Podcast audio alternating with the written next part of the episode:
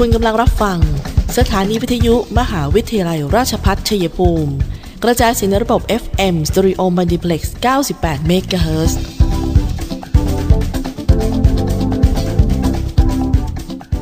ที่นี่ สถานีวิทยุกระจายเสียงเพื่อการศึกษา มหาวิทยาลัยราชพัฒชัยภูมิส่งกระจายเสียงในระบบ FM Stereo Multiplex ความถี่ 98 MHz จากนี้ไป อเชิญท่านติดตามรับฟังรายการ คุยกันบ่ายสองโมงดำเนินรายการโดยธนทรชัยวงศ์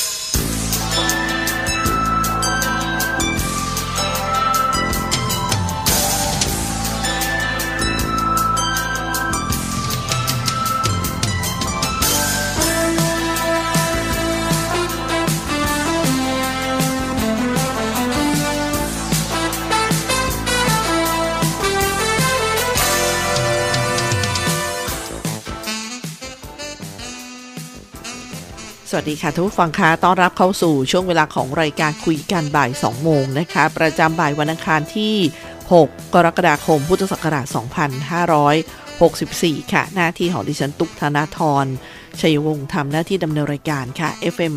98 MHz สถานีวิทยุ มหาวิทยาลัยราชภัฏชัยภูมิ และติดตามที่เพจ CPRU Radio 98 MHz ด้วยนะคะรวมไปถึงพอดแคสต์คุยกันบ่าย 2 โมงค่ะ พร้อมทั้ง CPRU Radio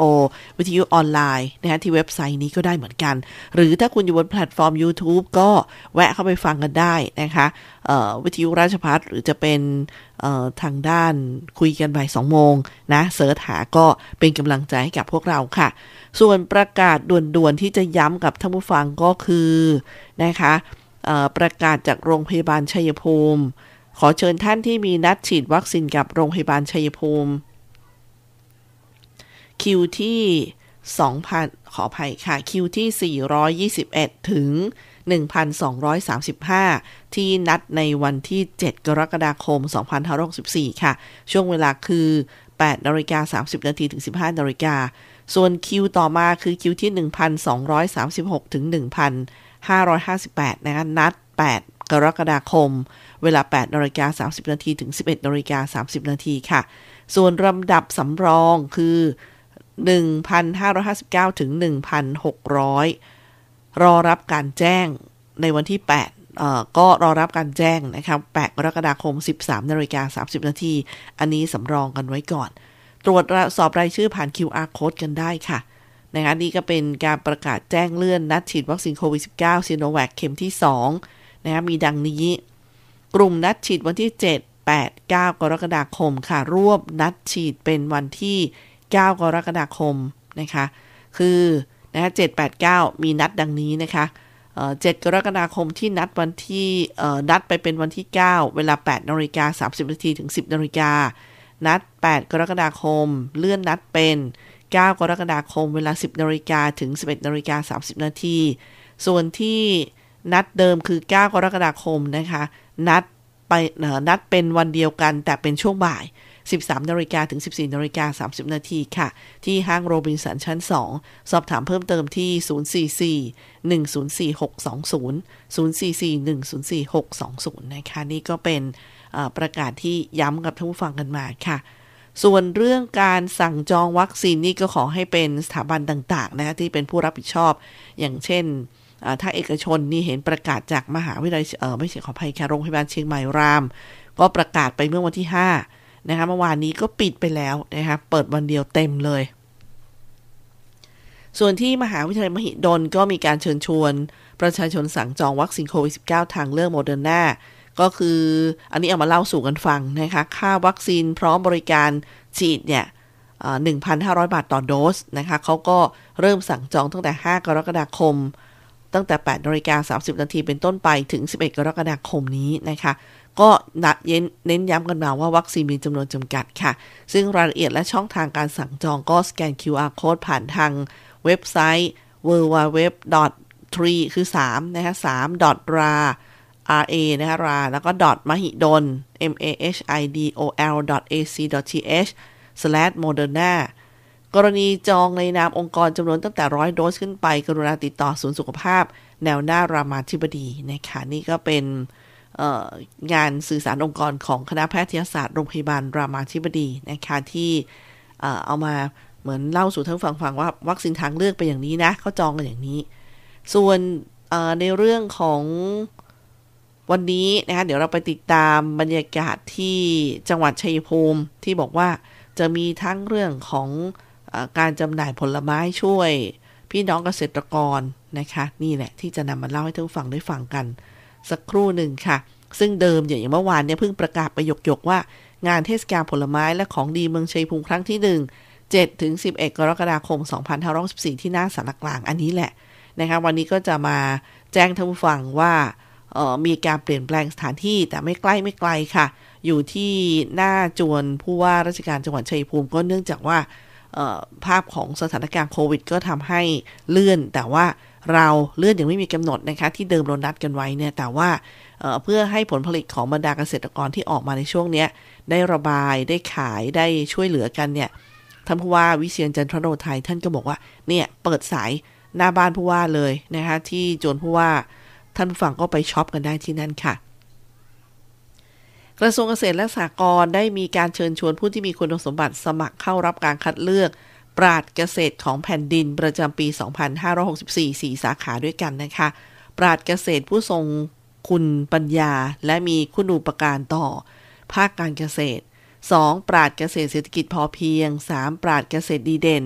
4. ปราดเกษตรผู้นำชุมชนและเครือข่ายนะคะ ซึ่งสิทธิประโยชน์จากโครงการนี้คือเข้ารับพระราชทานโล่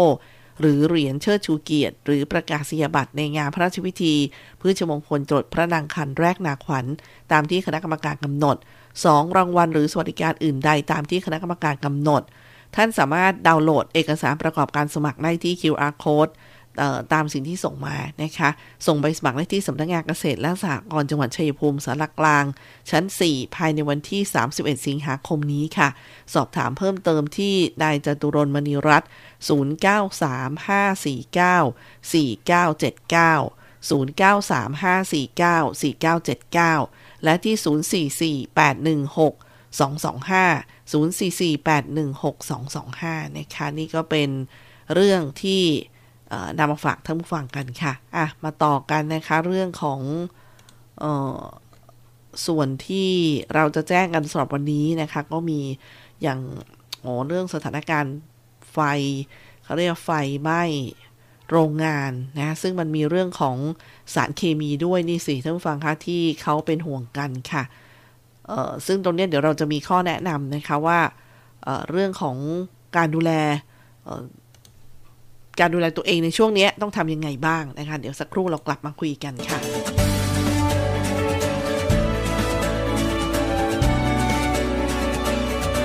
ในช่วงที่เราต้องต่อสู้กับวิกฤตโควิด -19 นี้ ผมขอฝากไปถึงพี่น้องประชาชน คนไทยทุกคน เมื่อวัคซีนมาถึงท่านแล้ว ร่วมมือกันไปฉีดวัคซีนกันนะครับ เพื่อตัวท่าน ครอบครัวท่าน คนที่ท่านรัก เพื่อสังคม และประเทศไทยของเรา และทุกคนจะได้กลับมามีชีวิตปกติโดยเร็ว ประเทศกลับมาเข้มแข็ง และเดินหน้าต่อไปนะครับ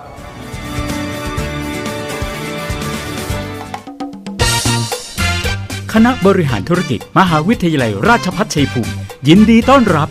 นักศึกษาประจำปีการศึกษา 2564 ระดับปริญญาตรี หลักสูตรบริหารธุรกิจบัณฑิต ทั้งภาคปกติ และภาคกสปช และระดับปริญญาโท หลักสูตรบริหารธุรกิจ มหาบัณฑิต สาขาวิชาการจัดการธุรกิจและนวัตกรรม เลือกเรียนบริหารธุรกิจ เลือก CPBS CPRU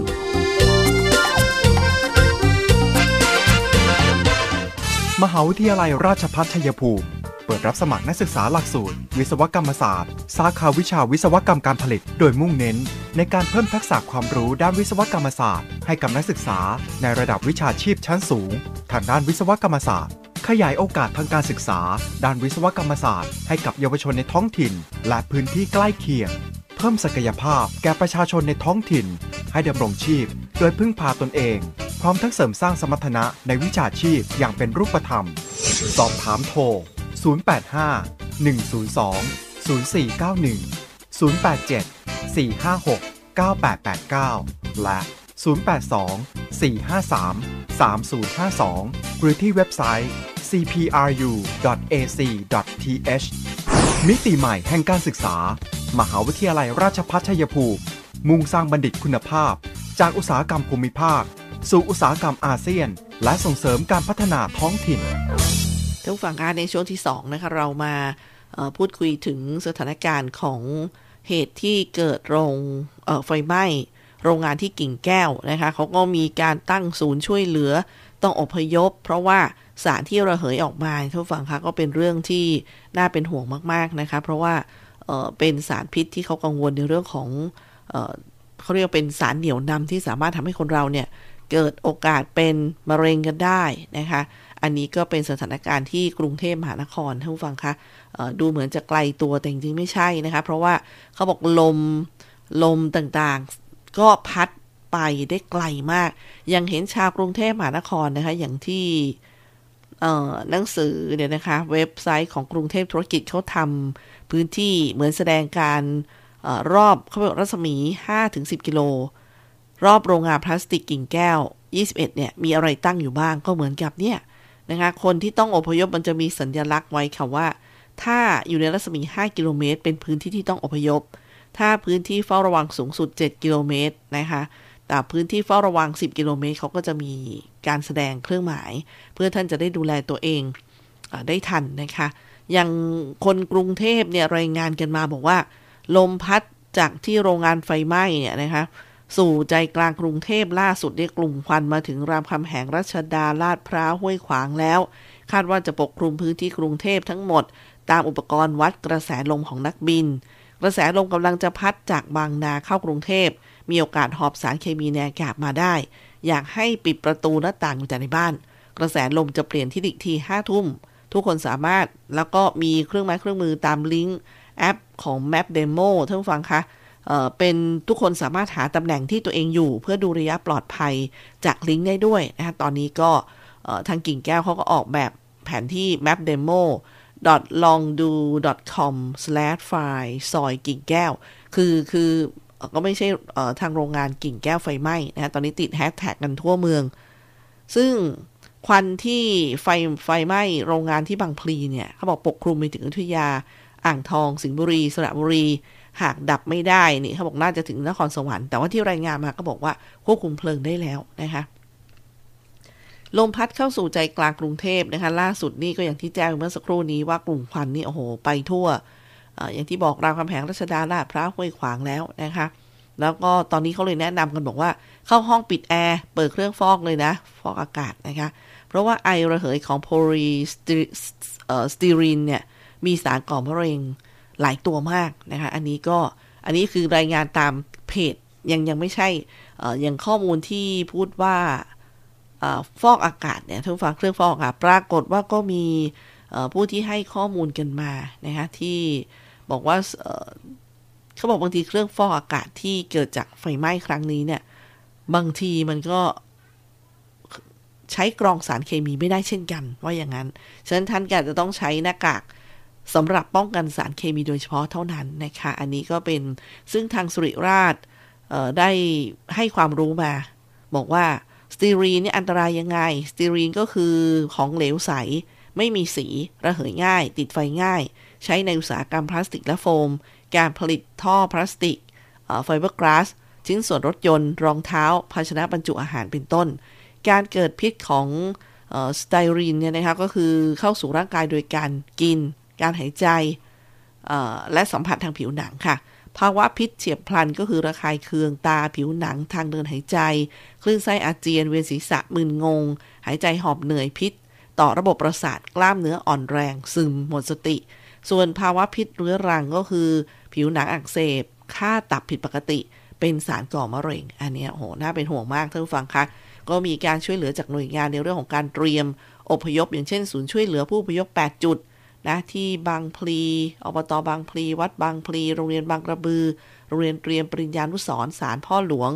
วัดบางโฉลงโฉลงใน วัดบางโฉลงนอก วัดบางพลีใหญ่ใน อันนี้ก็คร่าวๆที่เล่าถึงสถานการณ์นะคะว่าจากเหตุการณ์เมื่อเช้าวันจันทร์เมื่อวานนี้กับโรงงานผลิตโฟมของบริษัท มิงติมิงตี้เคมีคอลจำกัดที่อยู่ถนนกิ่งแก้วตำบลบางพลีใหญ่อำเภอบางพลีสมุทรปราการทางที่ตะวันตกของสนามบินสุวรรณภูมิ ที่มีสารเคมีอันตรายที่ชื่อสไตรีนมอนมอนเตอร์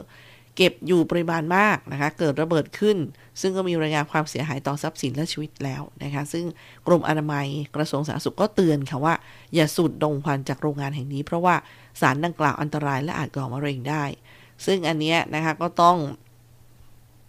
เขาบอกว่าเอกสารของกรมโรงงานอุตสาหกรรมเนี่ยระบุว่าความเป็นพิษเฉียบพลันของสไตรีนโมโนเมอร์เนี่ยคืออาการระคายเคืองต่อส่วนที่สัมผัสไม่ว่าจะเป็นผิวหนังดวงตาทางเดินหายใจ ทางเดินอาหาร ถ้าสัมผัสกับสารนี้เป็นเวลานานเรื้อรัง ก็จะทำให้โครโมโซมผิดปกติ เกิดมะเร็งแท้งลูกฮอร์โมนผิดปกติเกล็ดเลือดต่ำนะคะ ยังไม่ใช่แค่นั้นนะสารนี้ยังเป็นสารไวไฟไม่เสถียรสามารถเกิดปฏิกิริยา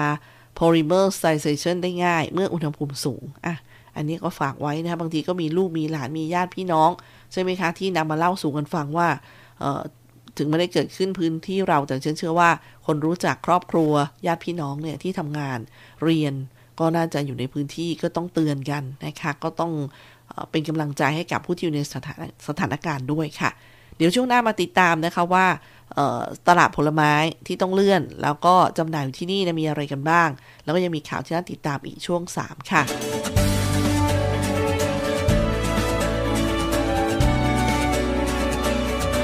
ในช่วงที่เราต้องต่อสู้กับวิกฤตโควิด -19 นี้ ผมขอฝากไปถึงพี่น้องประชาชน คนไทยทุกคน เมื่อวัคซีนมาถึงท่านแล้ว ร่วมมือกันไปฉีดวัคซีนกันนะครับ เพื่อตัวท่าน ครอบครัวท่าน คนที่ท่านรักเพื่อสังคมและประเทศไทยของเรา และทุกคนจะได้กลับมามีชีวิตปกติโดยเร็ว ประเทศกลับมาเข้มแข็ง และเดินหน้าต่อไปนะครับคณะรัฐศาสตร์ มหาวิทยาลัย ราชภัฏชัยภูมิ มุ่งผลิตบัณฑิตที่มีคุณภาพอุดมด้วยความรู้ มีสำนึกต่อสาธารณะ และพร้อมรับใช้สังคม ด้วยการพัฒนาระบบการเรียนการสอนให้เหมาะสมกับการเรียนรู้ในศตวรรษที่ 21 จึงจัดให้มีสิ่งอำนวยความสะดวกที่ครบครันและทันสมัยคณาจารย์ที่มีความรู้ความเชี่ยวชาญในศาสตร์เฉพาะ มีหลักสูตรที่ได้มาตรฐาน และมีระบบการดูแลนักศึกษา ให้สำเร็จการศึกษาตลอดหลักสูตร หลักสูตรที่จัดการเรียนการสอน หลักสูตรระดับปริญญาตรี หลักสูตร 4 ปี 1. หลักสูตรรัฐศาสตร์บัณฑิต สาขาวิชารัฐศาสตร์ 2. หลักสูตรรัฐประศาสนศาสตร์บัณฑิต สาขาวิชา รัฐประศาสนศาสตร์ 3. หลักสูตรนิติศาสตร์บัณฑิต สาขาวิชานิติศาสตร์ 4. หลักสูตรศิลปศาสตร์บัณฑิต สาขาวิชา สหวิทยาการเพื่อการพัฒนาท้องถิ่น หลักสูตรระดับบัณฑิตศึกษา หลักสูตร 2 ปี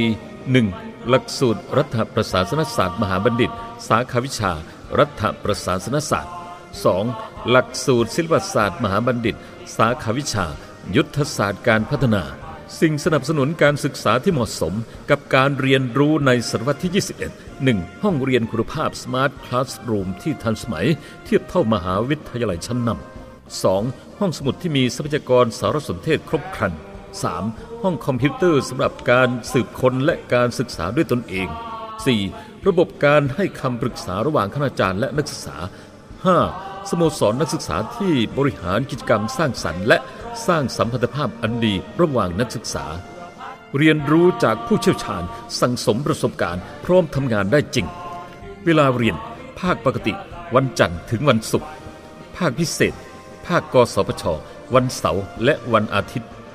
แนวทางการประกอบอาชีพ 1. ข้าราชการสังกัดกระทรวงกรมกองต่างๆ 2. ข้าราชการตุลาการ 3. ข้าราชการสังกัดท้องถิ่น 4. พนักงานรัฐวิสาหกิจ 5. พนักงานเอกชน 6. นักวิจัย นักวิชาการ อาจารย์มหาวิทยาลัย 7. ผู้ประกอบการอิสระ คณะรัฐศาสตร์ มหาวิทยาลัย ราชภัฏชัยภูมิ โทรศัพท์ 044-815-111 ต่อ 1300 หรือที่เว็บไซต์ cpru.ac.th ยิ่งวันยิ่งเกรงไก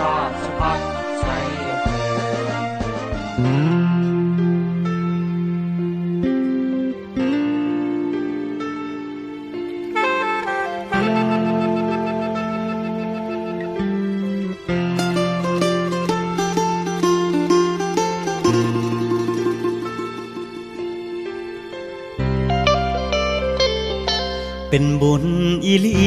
ที่ลูกได้มากราบหลวงปู่จือเทพเจ้าแห่งสายน้ำเรื่องชื่อ วัดเขาตางอ อุดมพร การงานขาดเคินการเงินอ่อนไหวหัวใจลาอ่อนรอยยิ้มชุ่มเย็นของปู่ดับร้อน เต็มเปี่ยมด้วยความเมตตา หนองบัวละเว เมืองชัยภูมิอุดมชุ่มช่ำหลวงปู่จือแผ่บารมีธรรม เป็นนักปฏิบัติและพัฒนา ผู้คนมากมาย มุ่งมากราบไหว้ด้วยแรงศรัทธา ได้ของดีได้ฟังธรรมะมาแล้วเย็นตาเย็นใจ น้อมกราบบูชา เรียนรุ่นเศรษฐีดวงดี ขอบารมีให้ลูกมีทุนมาสร้างบุญใหญ่สวมแหวนเศรษฐีชี้ทางรวยขอผู้ช่วยให้รวยสมใจ ชีวิตติดขัดตรงไหนขอให้ผ่านพ้นด้วยดี เป็นบุญอีหลียามดวงไม่ดีก็ไม่อดโซ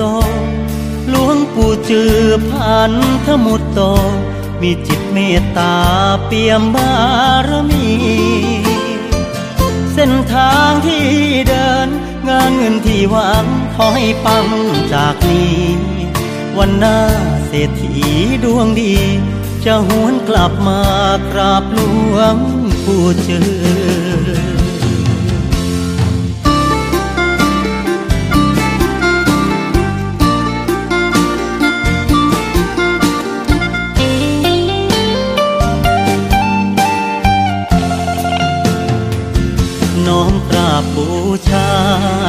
รียนรุ่นเศรษฐีดวงดีขอบารมีให้ลูกมีทุนเมาสร้างบุญใหญ่สวมแหวนเศรษฐีชี้ทางรวยขอผู้ช่วยให้รวยสมใจ ชีวิตติดขัดตรงไหน ขอให้ผ่านพ้นด้วยดี เป็นบุญอีลี ยามดวงไม่ดีก็ไม่อดโซหลวงปู่จือผ่านทมุตโต มีจิตเมตตาเปี่ยมบารมี เส้นทางที่เดิน งานเงินที่หวังขอให้ปังจากนี้ วันหน้าเศรษฐีดวงดี จะหวนกลับมากราบหลวงปู่จือวันหน้าเศรษฐีดวงดี จะหวนกลับมา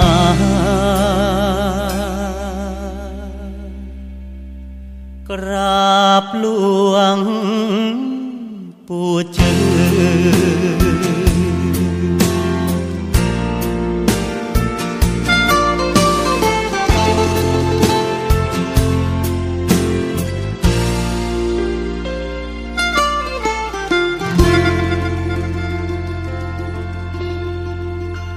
ฟังคะในช่วงที่ 3 เรามาติดตามสถานการณ์โควิด ในภาพรวมทั้งประเทศนะคะ โดยตัวเลขวันนี้ ณ วันที่ 6 กรกฎาคม 2564 นะคะ ผู้ป่วยรายใหม่เนี่ย 5,420 รายนะคะ โดยแยกเป็นผู้ติดเชื้อใหม่ 5,383 ราย จากเรือนจำที่ต้องขัง 37 รายนะคะ รวมเป็นวันนี้เนี่ย5,420 รายค่ะ เสียชีวิต 57 รายนะ ซึ่งหนึ่งในนี้เนี่ย ก็มีจังหวัดชัยภูมิอยู่ด้วยนะคะ ต้องขอแสดงความเสียใจกับครอบครัวท่านด้วยค่ะท่านผู้ฟังคะสำหรับภาพของจังหวัดชัยภูมิ วันนี้ 6 กรกฎาคมผู้ป่วยรายใหม่ 25 ราย เสียชีวิต 1 รายค่ะ สะสมอยู่ที่ 599 รายนะคะ แล้วก็สำหรับที่เสียชีวิตไปก็คือเออเป็นรายที่ 13 ค่ะ เป็นชายอายุ 54 ปี บ้านหนองโจดตำบลหนองบัวระเหวอำเภอหนองบัวระเหว เสียชีวิตด้วยอาการปอดอักเสบรุนแรง ต้องขอแสดงความเสียใจต่อครอบครัวค่ะ ซึ่งวันนี้นะคะการรณรงค์ยังคงเหมือนเดิมท่านผู้ฟังคะอยู่บ้านงดสังสรรค์หยุดเชื้อเพื่อทุกคน แต่ว่าอีกหนึ่งที่เราต้องอแจ้งกันก็คือ อย่าปกปิดไทม์ไลน์นะคะถ้าการให้ประวัติเสี่ยงติดเชื้อโควิด -19 ของท่าน เพราะว่ามันมีผลต่อการวางแผนรักษาตัวท่านเอง แล้วก็ลดความเสี่ยงติดเชื้อของบุคลากรทางการแพทย์และประชาชนทั่วไปค่ะ อันนี้ต้องรณรงค์ขอความร่วมมือกันเลยนะคะเนื่องจากสถานการณ์นี้ก็มีการเปลี่ยนแปลงอยู่ท่านผู้ฟังซึ่งเนื่องจากการเลื่อนเทศกาลผลไม้และของดีจังหวัดชัยภูมิครั้งที่หนึ่งนะคะ แต่ว่าเพื่อช่วยเหลือเกษตรกรที่ปลูกผลไม้ให้มีที่จำหน่ายเพื่อสู้กับภาวะโควิด -19 ระบาด จึงจัดสถานที่ให้เกษตรกรเนี่ยมาจำหน่ายผลไม้ บนถนนหน้าจวนผู้ว่าราชการจังหวัดชัยภูมิแบบ New Normal ดังนั้นจึงขอเชิญชวนท่านผู้ฟังให้เลือกซื้อลำไย สับปะรด แก้วมังกร อินทผลัม เมลอน แล้วก็อื่นๆอีกเยอะเลยนะคะ ที่มาพร้อมขายพร้อมจำหน่ายกันอยู่ที่ถนนหน้าจวนผู้ว่าค่ะ ซึ่งก็เป็นความเอื้อเฟื้อที่ท่านช่วยแก้ไขปัญหาว่า อย่างน้อยเนี่ยผลผลิตก็จะได้ระบายกันไปนะคะ ช่วงเวลาของการขายก็คือ 8นาฬิกาถึง 16นาฬิกา30 นาทีของวันที่ 7 ถึง 11 กรกฎาคม ก็เป็นการปิดถนนหน้าจวนผู้ว่าเพื่อขายพืชผักผลไม้ช่วยกันนะคะ ซึ่งเราก็มีการส่วน หลังจากที่ท่านรองประทีปศิลปะเทศค่ะท่านรองผู้ว่าราชการจังหวัดชัยภูมิได้มีการสำรวจตลาดผลไม้ ที่ตลาดเขียวหน้าสารกลางจังหวัดเนี่ยนะคะ ก็พบว่าจังหวัดชัยภูมิเรามีผลม้ผลไม้ที่ขึ้นชื่อหลากหลายทีเดียว ปลูกได้ผลผลิตดีในพื้นที่ของเราไม่แพ้จังหวัดในภาคตะวันออก จึงมีชาวสวนเนี่ยนำผลไม้มาปลูก แล้วก็มาปลูกแล้วก็มาจำหน่ายทุกวันศุกร์ไม่ว่าจะเป็นมะม่วงน้ำดอกไม้ สีทอง กล้วยหอม ทุเรียนเงาะมังคุด ลองกองฝรั่งแบคคาดีเมีย ที่ฟังมาทั้งหมดเนี่ยในพื้นที่จังหวัดชัยภูมิเราปลูกเรามีนะคะท่านผู้ฟัง ซึ่งในปีนี้เกษตรกรมีผลผลิตมากนะคะเฉพาะโดยเฉพาะอินทผลัมเนี่ยซึ่งเป็นพืชพืชเศรษฐกิจตัวใหม่ เริ่มมีผลออกสู่ตลาดรวมทั้งพืชเศรษฐกิจตัวอื่นๆ อย่างเช่น หน่อไม้ไผ่ตรงสตอ หน่อไม้ฝรั่ง แต่ว่าจากสถานการณ์โควิดในปีนี้ก็ทำให้การส่งออกผลไม้ของจังหวัดชัยภูมิเนี่ยซบเซา ท่านผู้ว่าก็เลยมีดำริให้นำเกษตรกรชาวสวน มาเปิดตลาดผลไม้แบบ New Normal ที่ถนนหน้าจวนผู้ว่า ซึ่งสามารถตั้งแผงพืชผักผลไม้ได้ไม่น้อยกว่า 50 แผงค่ะ โดยจะเริ่มจำหน่ายตั้งแต่วันที่ 7 ถึง 11 กรกฎาคมนี้นะคะ ก็มีตัวแทนเกษตรกรชาวบ้านห้วยผักหนามค่ะนายกฤษณะที่ตำบลทรัพย์สีทองอำเภอเมืองก็บอกว่า ชาวสวนตำบลทรัพย์สีทองเนี่ยได้เตรียมตัดผลไม้ จากกลุ่มนะคะก็ประกอบไปด้วยอินทผลัม 50 ตันลำไยทั้งอีดอ สีชมพู แก้วมังกร ทุเรียน สับปะรด มะม่วงน้ำดอกไม้สีทอง ชนิดละไม่น้อยกว่า 10 ตัน คัดเกรดที่ดีที่สุด ปกติเนี่ยส่งออก แต่ปีนี้เนี่ยเอามาบริการพี่น้องคนชัยภูมิ ให้ได้ลิ้มรสก่อนคนอื่น นอกจากนี้ยังมีผลไม้ขึ้นชื่อสดๆ เลยนะคะ จากสวนอื่นๆ จากทั้ง 16 อำเภอมาจำหน่ายด้วยค่ะ ด้านตัวแทนเกษตร นะคะ คุณชูพิษแผนแผนสำริดเนี่ยนะคะก็บอกว่าได้จัดกิจกรรมการเกษตรเพื่อเกษตรกรครั้งนี้ บอกว่าการจัดกิจกรรมนี้อยู่ภายใต้การควบคุมของคณะกรรมการป้องกันโรคติดต่อจังหวัดชัยภูมิอย่างเคร่งครัด โดยจะจัดเจ้าหน้าที่มาคัดกรองทั้งผู้ขายผู้มาเยี่ยมชม ตรวจวัดอุณหภูมิ เว้นระยะห่างใช้เจลล้างมือ แล้วก็ต้องสวมแมสหรือว่าหน้ากากอนามัยกันทุกคน โดยเฉพาะคนขายต้องสวมหมวก เสื้อคลุม ถุงมือ หลังการขายในแต่ละวันจะฉีดพ่นยาทำความสะอาดแผงทุกวัน จึงขอเชิญชวนพี่น้องคนชัยภูมิมาชมมาชิมมาช็อปสับสนพืชผักผลไม้ของเกษตรกรพี่น้องชาวชัยภูมิค่ะ ที่บริเวณหน้าจวนถนนหน้าจวนผู้ว่าราชการจังหวัดชัยภูมิ ตั้งแต่วันที่ 7 ถึง 11 กรกฎาคมนี้นะคะ เชิญชวนกันไว้เลย มีแผ่นป้ายเพื่อการรณรงค์ของท่านผู้ว่าวิเชียนค่ะ บอกว่า งานประเพณีงานสังคมจัดเท่าที่จำเป็นจำกัดวันจำกัดคนไม่เกิน 50 คนจำกัดเวลา ลดขั้นตอนเว้นระยะห่างงดโต๊ะอาหารมอบมอบใส่ถุงใส่กล่องงดสุราชัยภูมิต้องปลอดโรคปลอดภัย นายวิเชียนจันทรโนไทยผู้ว่าราชการจังหวัดชัยภูมิ 5 กรกฎาคม 2564 อะ ถ้าใครเห็นก็ช่วยกันแชร์กันออกไปนะคะเพื่อช่วยกันดูแลสภาพแวดล้อมความของชุมชนของตัวเราเองนะคะเพื่อความปลอดภัย อันนี้ก็เป็นอีกหนึ่งที่ พึงช่วยกันนะคะ ว่าเห็นอะไรที่น่าจะแชร์ก็แชร์อะไรที่ไม่ควรแชร์ อย่าแชร์ บางเรื่องบางราวท่านฟังเชื่อไหมคะอย่างเรื่องวัคซีนนี่มันมันละเอียดอ่อน คือรัฐหรือว่าคุณหมอนะคะท่านก็บอกแล้วว่ายังไงวัคซีนเนี่ยรับไว้ก่อนเถอะนะคะให้รับไว้ก่อนเถอะให้มันมีภูมิให้มันรู้จักเชื้อ แล้วก็เมื่อเจอเข้าจะได้ลดความรุนแรงของการป่วยของการเสียชีวิตลงไปนะคะแต่ปรากฏก็ยังมีคลิปที่แบบสร้างความเข้าใจผิดนะคะในการที่ นำคลิปตั้งแต่เมื่อเดือนมีนาคมท่านฟังเขาก็ยังแชร์กันว่อนเลย ว่ามีการถแถลงจากสาธารณสุขว่างดชะลอออการฉีดวัคซีนตัวนี้นะแต่ทั้งที่มันมีผลวิจัยต่อจากนั้นออกมาแล้วค่ะว่า ผลวิจัยเป็นอย่างนี้อย่างนี้นะสามารถฉีดได้นะครับแม้ทั้งต่างประเทศเขาก็ฉีดกันอยู่นะคะผลต้องไปดูผลรวมค่ะว่าฉีดเท่านี้ มีเสียชีวิตมีเหตุที่เกิดขึ้นมากน้อยแค่ไหนนะ ซึ่งก็มีผลให้ศึกษากันค่ะ ก่อนจะแชร์ก็ขอให้ ตระหนักในการช่วยช่วยกันด้วยท่านฟังค่ะบางทีมันก็ทำให้คนเสียโอกาส ที่จะไปรับสิ่งที่มาป้องกันตัวเองนะคะ ตอนนี้จะมีการรณรงค์หนึ่งทั้งฝั่งที่เขาบอกว่าอย่างอย่างแพทย์เนี่ยก็ออกมาพูดกันนะคะว่าสัญญาณร้ายผู้ป่วยโควิด นอนโรงพยาบาลยอดแซงโรงพยาบาลสนามแล้วนะคะวอนประชาชนล็อกดาวน์ตัวเองขั้นสูงสุดเนี่ยอันนี้ก็เป็นสถานการณ์ที่ทาง โรงพยาบาลนะคะที่เขาได้พูดถึง เดี๋ยวนะ เดี๋ยวจะอ้างถึงท่านในแพทย์ท่านนี้ที่ท่านพูดนะคะประธานราชวิทยาลัยอายุรแพทย์แห่งประเทศไทยค่ะ ได้พูดถึงข้อมูลผู้ป่วยโควิด นอนโรงพยาบาล ว่าตอนนี้ยอดแซงโรงพยาบาลสนามแล้ว มีอัตราการรับไว้ในโรงพยาบาลเพิ่มขึ้นอย่างรวดเร็ว ซึ่งเมื่อวานนี้ค่ะท่านพลเอกนายแพทย์อนุตนะอนุตร จิตตินันประธานราชวิทยาลัยอายุรแพทย์แห่งประเทศไทย ได้โพสต์ข้อความนะครับไว้ที่ Facebook ของท่านเอง เมื่อวันที่ 4 นะคะซึ่งข้อความก็คือว่า 4 กรกฎาคมเป็นวันแรกที่ผู้ป่วยนอนในโรงพยาบาล ก็เป็นการแบ่งโซนนะครับบอกสีเหลืองเนี่ย31,145ราย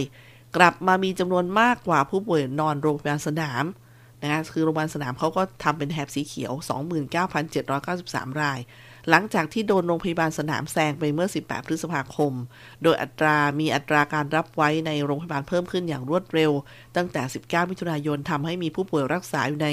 ระบบรักษาพยาบาลเกือบ 60,000 คนแล้ว สูงกว่าช่วงที่เคยสูงสุดในช่วงมิถุนายนเกือบหมื่นคนทีเดียวค่ะ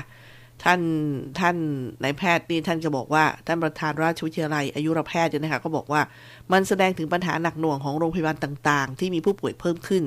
จนมีปัญหารอคอยการนอนโรงพยาบาลเป็นเวลานาน โดยโรงพยาบาลสนามเนี่ยน่าจะอิ่มตัวเหมือนกัน หน้างานก็ต้องทำงานอย่างหนัก ตอนนี้ต้องใช้การดูแลที่บ้าน ที่ท่านฟังจะเริ่มได้ยินมากขึ้นคือ home isolation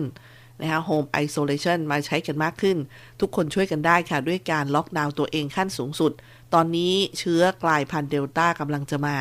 เป็นเชื้อหลักที่ระบาดแล้ว เชื้อนี้แพร่กระจายเร็วมาก ไม่จำเป็นอย่าออกไปไหน อย่าไว้ใจใครทั้งสิ้น คิดเสมอว่าทุกคนอาจมีเชื้อโควิด -19 สถานที่ต่างๆ ที่เราไปอาจมีเชื้อ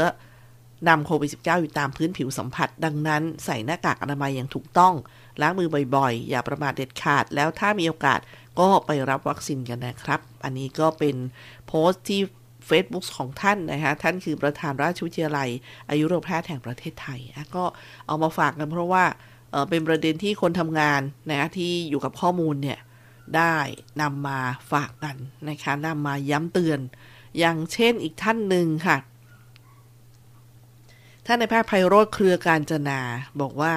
สถานการณ์นับแต่สงกรานต์ปีนี้มาจนถึงปัจจุบันเนี่ยจำนวนผู้ติดเชื้อและผู้ที่มีความเสี่ยง มีการกระจายไปทุกจังหวัดในประเทศไทยแล้ว สิ่งที่สำคัญที่สุดในขณะนี้คือการป้องกันตนเองและคนในครอบครัวของท่านไม่ให้ติดเชื้อนะคะ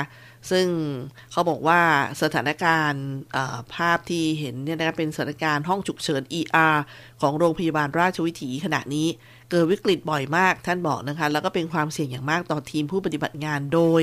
โรงพยาบาลราชวิถีมีคนไข้โควิดอยู่เป็น 10บสราย ที่ยังไม่มีเตียงรับแอดมิดเลยทำให้ต้องมาใส่ท่อช่วยหายใจคนไข้ในรถกู้ชีพ ตอนนี้ต้องเป็นอย่างนั้นแล้วทุกฟังคะคือเตียงแล้วก็ห้องไม่มีแล้ว ขณะนี้ทีมทางการแพทย์ยังพอมีกำลังใจ ที่จะต่อสู้และให้การรักษาอย่างเต็มที่ แต่ถ้าเจอแบบนี้บ่อยมากๆขึ้น ไม่มีที่สิ้นสุดก็อาจจะเริ่มมีการสละเรือ ซึ่งเป็นสิ่งที่เราหวังว่าจะไม่เกิดสถานการณ์ที่แย่ขนาดนั้น หากมีการแก้ไขเป็นระบบโดยเร็วนะคะนี่คือท่านในแพทย์ไพโรธเครือการจนารองผู้อำนวยการด้านการแพทย์ โรงพยาบาลราชวิถีค่ะที่ได้พูดถึงนะคะ ท่านก็บอกว่าสถานการณ์ปัจจุบันเนี่ยปัญหาวิกฤตที่ต้องเร่งหาทางออกก่อนจะสายไปกว่านี้เขาก็บอกว่าความวุ่นวายสับสนของระบบการจัดการนะคะอย่างข่าวลวงก็ใช่ การขาดแคลนพื้นที่ในการรับผู้ป่วยความเหนื่อยล้าจากการทำงานในสถานการณ์รุนแรงที่มันมีมากขึ้น การขาดแคลนเครื่องมือนะคะขออภัยค่ะ อันนี้ก็การขาดแคลนวัสดุอุปกรณ์ทางการแพทย์บุคลากรทางการแพทย์และสาธารณสุขมีความเครียดจากสถานการณ์ที่ดูจะรุนแรงมากขึ้น และมีความเป็นห่วงต่อครอบครัว ในขณะที่ตนเองยังต้องทำงานอย่างไม่ได้หยุดหรือกลับบ้านได้อย่างปกตินะคะ แล้วก็ผู้ป่วยจากสาเหตุโรคอื่น ๆ ก็ได้รับผลกระทบไปด้วย ถูกงดหรือถูกเลื่อนในการรักษาให้ได้ทันเวลา โดยเฉพาะอย่างยิ่ง ผู้ป่วยโรคมะเร็งต่างๆ หรือว่า ผู้ป่วยทางด้านอื่นๆนะคะที่จำเป็นต้องได้รับการทำการหัตถการ หรือการผ่าตัดตามกำหนดเวลา การขาดรายได้เพื่อการใช้จ่ายและดูแลครอบครัว ผลกระทบต่อรูปแบบในการใช้ชีวิตประจำวัน ความวิตกกังวลในสถานการณ์ ซึ่งยังไม่คลี่คลายทำให้ขาดการคิดสร้างสรรค์โหนนี้จริงเลยนะคะท่านก็เขียนโมเดล โอกาสที่จะช่วยให้ประเทศไทย ให้พ้นวิกฤตจากโควิด -19 เออดิฉันอ่านย่อๆท่านฟังคะท่านก็เขียนโมเดลมา หลักการที่สำคัญคือ one plan นะมันก็เป็นโมเดลที่ท่านเขียนมาเป็นแล้วก็เฉลี่ยทุกสุขเมตตาและแบ่งปัน ปลอดภัยร่วมกัน ชาติไทยพ้นวิกฤตอะ นะคะ ก็น่าสนใจค่ะ ก็เป็นอีกหนึ่งที่นำมาแชร์มาแบ่งปันกันว่าเราก็รณรงค์กันว่าเราจะผ่านวิกฤตนี้ไปด้วยกัน แต่ต้องผ่านยังไง ก็ต้องเริ่มจากตัวเราด้วยนะคะ ขอให้เข้มแข็งมีสติกันค่ะท่านผู้ฟังค่ะ เดี๋ยวช่วงหน้ามาต่อกันนะคะ ช่วงนี้พักกันสักครู่ค่ะ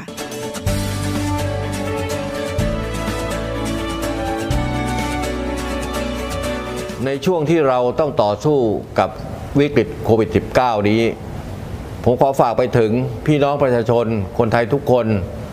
เมื่อวัคซีนมาถึงท่านแล้ว ร่วมมือกันไปฉีดวัคซีนกันนะครับ เพื่อตัวท่าน ครอบครัวท่าน คนที่ท่านรัก เพื่อสังคมและประเทศไทยของเรา และทุกคนจะได้กลับมามีชีวิตปกติโดยเร็ว ประเทศกลับมาเข้มแข็ง และเดินหน้าต่อไปนะครับ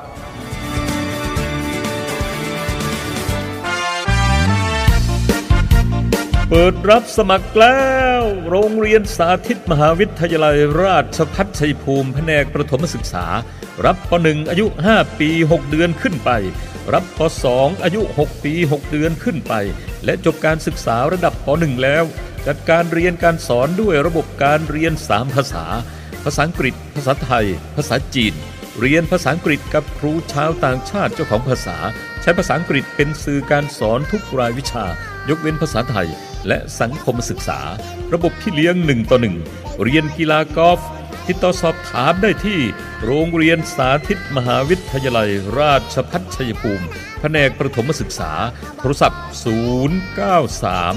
561 1465 086 246 4641 และ 081 360 0062ฝนเทลงมาเทลงมาเทลงมาสวัสดีครับ สวัสดีค่ะ ไปไหนครับ ไปเรียนค่ะ เรียนที่ไหนครับ ที่มหาวิทยาลัยราชภัฏชัยภูมิค่ะ เรียนอะไรครับ เรียนครูสังคมค่ะ ดีอย่างไรครับ สถานที่กว้างใหญ่ มีธรรมชาติที่หลากหลาย ทิวทัศน์สวยงาม ห้องเรียนสะดวกสบาย มีเทคโนโลยีทันสมัย และอาจารย์ใส่ใจผู้เรียนค่ะ มาเรียนครูสังคมกันนะคะ ที่มหาวิทยาลัยราชภัฏชัยภูมิค่ะนำโดยท่านประธานหลักสูตร อาจารย์ธนาวิทย์กลางการ และอาจารย์ผู้สอนที่มีคุณภาพ ตรงสาย มีเพื่อนพี่น้องที่น่ารัก ในหลักสูตรครูสังคม 4 ปี มีติวหลังเรียนจบด้วยนะคะ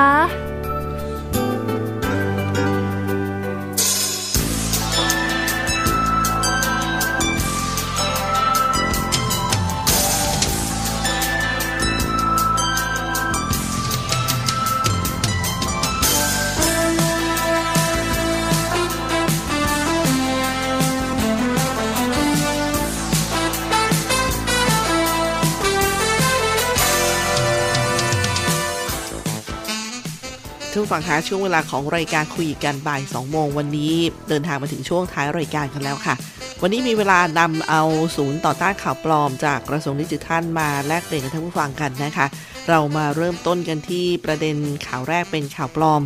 ประเด็นคือพบถังสารเคมี5แสนลิตร ใต้ดินณโรงงานผลิตโฟม ที่เกิดไฟไหม้ย่านกิ่งแก้ว ย้ำนะคะว่านี่เป็นข่าวปลอม จากประเด็นเนี้ยนะคะจากกรณีที่มีการส่งต่อ ข้อความแจ้งว่าพบถังสารเคมีกว่า5แสนลิตร อยู่ใต้ดิน บริษัทผลิตโฟม ย่านกิ่งแก้ว หลังเกิดเหตุเพลิงไหม้นั้น ทางกรมโรงงานอุตสาหกรรม กระทรวงอุตสาหกรรมก็ได้ตรวจสอบเรื่องดังกล่าว แล้วก็มาชี้แจงว่าจากการสอบปากคำผู้จัดการโรงงาน ยืนยันว่าไม่มีการฝังถังเคมีใต้ดินแต่อย่างใด มีเพียงถังภายในโรงงานเท่านั้นนะคะ อันนี้ก็เป็นข่าวปลอมข่าวแรกค่ะ มาต่อกันที่ข่าวปลอมข่าวที่2นะคะประเด็นคือ พนักงานตกงานจำนวนมาก ต้องนั่งรออาหารจากคนใจดีมามอบให้ที่ริมชายหาดพัทยา กรณีการแชร์ภาพ ซึ่งให้ข้อมูลตามประเด็นข้างต้นค่ะ เมื่อวันที่ 3 กรกฎาคมที่ผ่านมานั้นทางสำนักงานปลัดกระทรวงแรงงานก็ได้ชี้แจงว่า มีผู้ไม่หวังดีพยายามทำให้ประชาชนเข้าใจผิด เพราะภาพข่าวดังกล่าวนั้นเป็นข่าวเก่า เมื่อวันที่ 15-16 มิถุนายน เป็นเหตุการณ์ที่มีผู้ใจบุญในพื้นที่ ได้บริจาคข้าวสาร อาหารแห้ง ให้กับคนที่ได้รับผลกระทบจากโควิด -19 ซึ่งคนที่มารับอาหารนั้นมีความหลากหลายนะคะ ต่อไปเป็นข่าวบิดเบือนค่ะ ประเด็นที่บิดเบือนก็คือ พนักงานการประปาส่วนภูมิภาคติดต่อ ให้โอนเงินชำระค่าน้ำประปาผ่านช่องทางออนไลน์ จากประเด็นข้างต้นค่ะทางการประปาส่วนภูมิภาค ก็ได้ชี้แจงว่ากปพมีระบบโอนเงินจ่ายค่าน้ำประปาผ่านช่องทางออนไลน์จริง เมื่อพนักงานการประปาส่วนภูมิภาคสาขา ที่ผู้ใช้น้ำทำรายการ ได้ตรวจสอบรายการถูกต้องแล้ว ก็จะดำเนินการแจ้งผ่านหน้าเว็บไซต์ หรือว่าส่ง SMS เพื่อให้ผู้ใช้งานทราบ โดยไม่มีการโทรหาผู้ใช้น้ำเพื่อแจ้งให้โอนเงินจ่ายค่าน้ำประปาตามที่กล่าวอ้างค่ะ ต่อมานะคะเป็นประเด็นข่าวปลอม เอาเล็บนิ้วหัวแม่มือจิกตรงร่องระหว่างปาก และจมูกช่วยอาการวูบหมดสติ กรณีคำแนะนำข้างต้นนะคะ ทางกรมการแพทย์ได้ชี้แจงว่าคำแนะนำดังกล่าวนั้นเป็นข้อมูลเท็จ การช่วยด้วยการเอาเล็บนิ้วหัวแม่มือ จิกตรงร่องระหว่างปาก และใต้จมูก แล้วผู้ป่วยฟื้นคืนสติอาจจะเป็นช่วงเวลาเดียวกับที่ ผู้ป่วยฟื้นคืนสติได้ด้วยตัวเองอยู่แล้ว จึงไม่ควรทำเพราะอาจจะเพิ่มอันตรายและการบาดเจ็บต่อผู้ป่วยได้ค่ะ ต่อกันนะคะที่ประเด็นข่าวปลอมอีกข่าวหนึ่งประเด็นคือน้ำยาล้างเล็บมีสารอะซิโตน หากสูดดมจะก่อกวนฮอร์โมนเพศหญิง ส่งผลให้เกิดความผิดปกติเกี่ยวกับรอบเดือน กรณีการแชร์ข้อมูลตามประเด็นข้างต้นค่ะทางสำนักงานคณะกรรมการอาหารและยา ได้ตรวจสอบข้อเท็จจริง และชี้แจงว่า ยังไม่มีข้อมูลทางวิชาการที่ชี้ชัดว่า สารอะซิโตนในน้ำยาล้างเล็บ ก่อกวนฮอร์โมนเพศหญิง ส่งผลกระทบให้เกิดความผิดปกติเกี่ยวกับรอบเดือนนะคะ ต่อมาเป็นข่าวบิดเบือนค่ะ ประเด็นที่ว่าห้างดังย่านพระรามสองพบผู้ติดเชื้อโควิด -19 กว่าร้อยราย กรณีการส่งต่อข้อความโดยระบุว่าห้างดังย่านพระรามสองพบผู้ติดเชื้อโควิด -19 กว่าร้อยในโซนนั้น ในโซนชั้นขายโทรศัพท์มือถือทางเซ็นทรัลพลาซาพระรามสองได้ตรวจสอบแล้วก็ชี้แจงว่า จากผลการตรวจคัดกรองเชิงรุกล่าสุดเมื่อวันที่ 2 กรกฎาคมที่ผ่านมา พบผู้ติดเชื้อรวมทั้งหมด 17 คน จากพนักงานในโซน e-center จำนวนทั้งสิ้น 367 คนคิดเป็นสัดส่วน 4.6%ไม่ใช่ร้อยราย ตามที่กล่าวอ้างนะคะ ต่อมาเป็นข่าวปลอมนะคะ ประเด็นคือ สูตรฆ่าเชื้อไวรัสโควิด -19 ด้วยการสูตรไอน้ำสมุนไพร กรณีการส่งต่อข้อมูลระบุถึงการรักษาโควิด -19 โดยวิธีการใช้หม้อดิน หรือหม้อหุงข้าวไฟฟ้า ที่ต้มน้ำสมุนไพร และใช้ผ้าคลุมศีรษะ เพื่อสูตรไอน้ำดังกล่าว ทางกรมการแพทย์แผนไทยและการแพทย์ทางเลือก ได้ชี้แจงว่ายังไม่พบหลักฐานที่สามารถยืนยันได้ว่าการดูแลสุขภาพด้วยวิธีดังกล่าว สามารถฆ่าเชื้อโควิด -19 ได้ และวิธีการสูตรไอน้ำร้อน อาจเสี่ยงในการแพร่เชื้อโควิด -19 จากการแพร่กระจายของไอความร้อนก็ได้นะคะ นี่ก็เป็นอีกหนึ่งค่ะ ส่งท้ายที่ประเด็นข่าวปลอมนะคะ ประเด็นคือ หากพบครูติดเชื้อโควิด -19 ให้ผู้บริหาร จะสั่งลงโทษวินัยครู กรณีการเผยแพร่ข้อมูลว่าหากพบครูติดเชื้อโควิด -19 ผู้บริหารสามารถสั่งลงโทษวินัยครูได้นั้น ทางสำนักงานปลัดกระทรวงศึกษาธิการ ได้ตรวจสอบเรื่องดังกล่าวและชี้แจงว่ากระทรวงศึกษาธิการไม่มีนโยบายลงโทษครู หรือบุคลากรทางการศึกษาที่ติดเชื้อโควิด -19 มีเพียงแต่เน้นย้ำให้ปฏิบัติตามมาตรการของศูนย์บริหารสถานการณ์โควิด -19 หรือสอบคและกระทรวงสาธารณสุขอย่างเคร่งครัดเท่านั้นค่ะ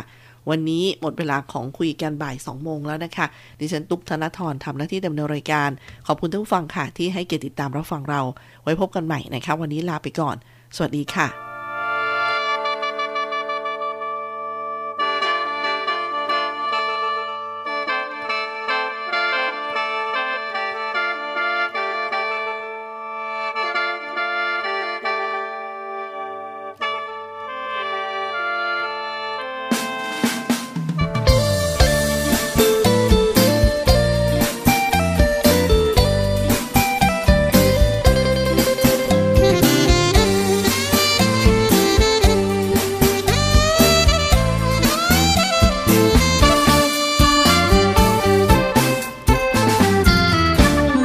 ชัยภู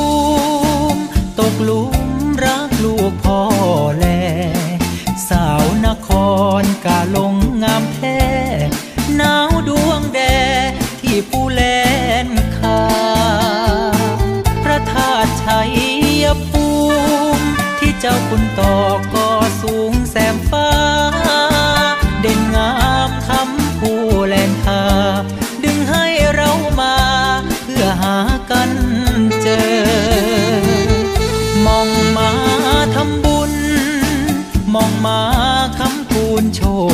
ตามองชมวิวแบบพานอรามา ผู้ใดบ่มา สิเสียดายเด้อกราบพ่อพญาแล ช่วยอยู่บุญแผ่ลูกหลานแน่เด้อ มีผู้สาวนำเที่ยวคือเธอ สายลมคงเพลอสุขลังเออ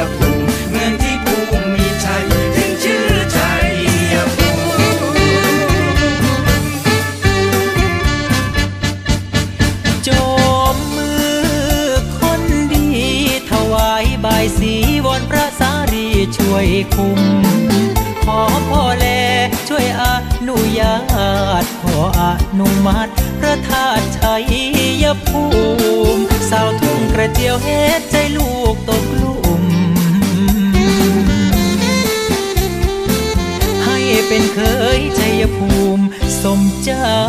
แน่เด้อมาชัยภูมิตกหลุมรักลูกพ่อแลบ่าวบ้านไกลคงสิตายแน่แน่ๆโดนลูกพ่อแลเป่าใจละเมอพระธาตุชัยภูมิ ขอจงมาคุมหักลูกแน่เด้อ เจอ อย่าให้หนาวใจเด้อ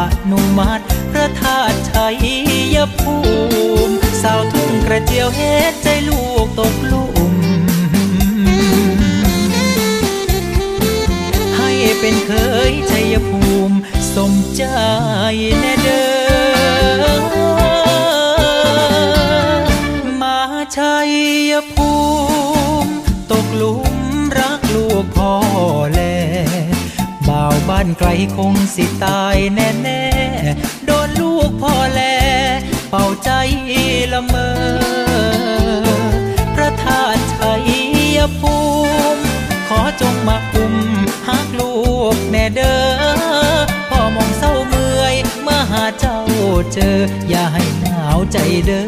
สาวผู้แลนคาอย่าให้หนาวใจเด้อสาวชัยภู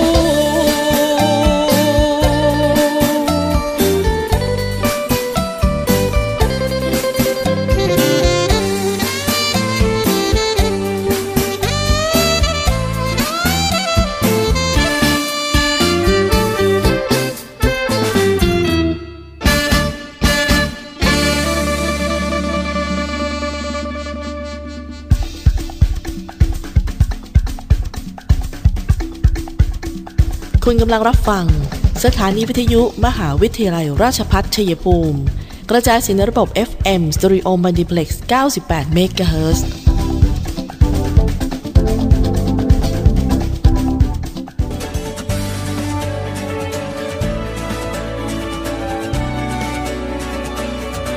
ในช่วงที่เราต้องต่อสู้กับวิกฤตโควิด -19 นี้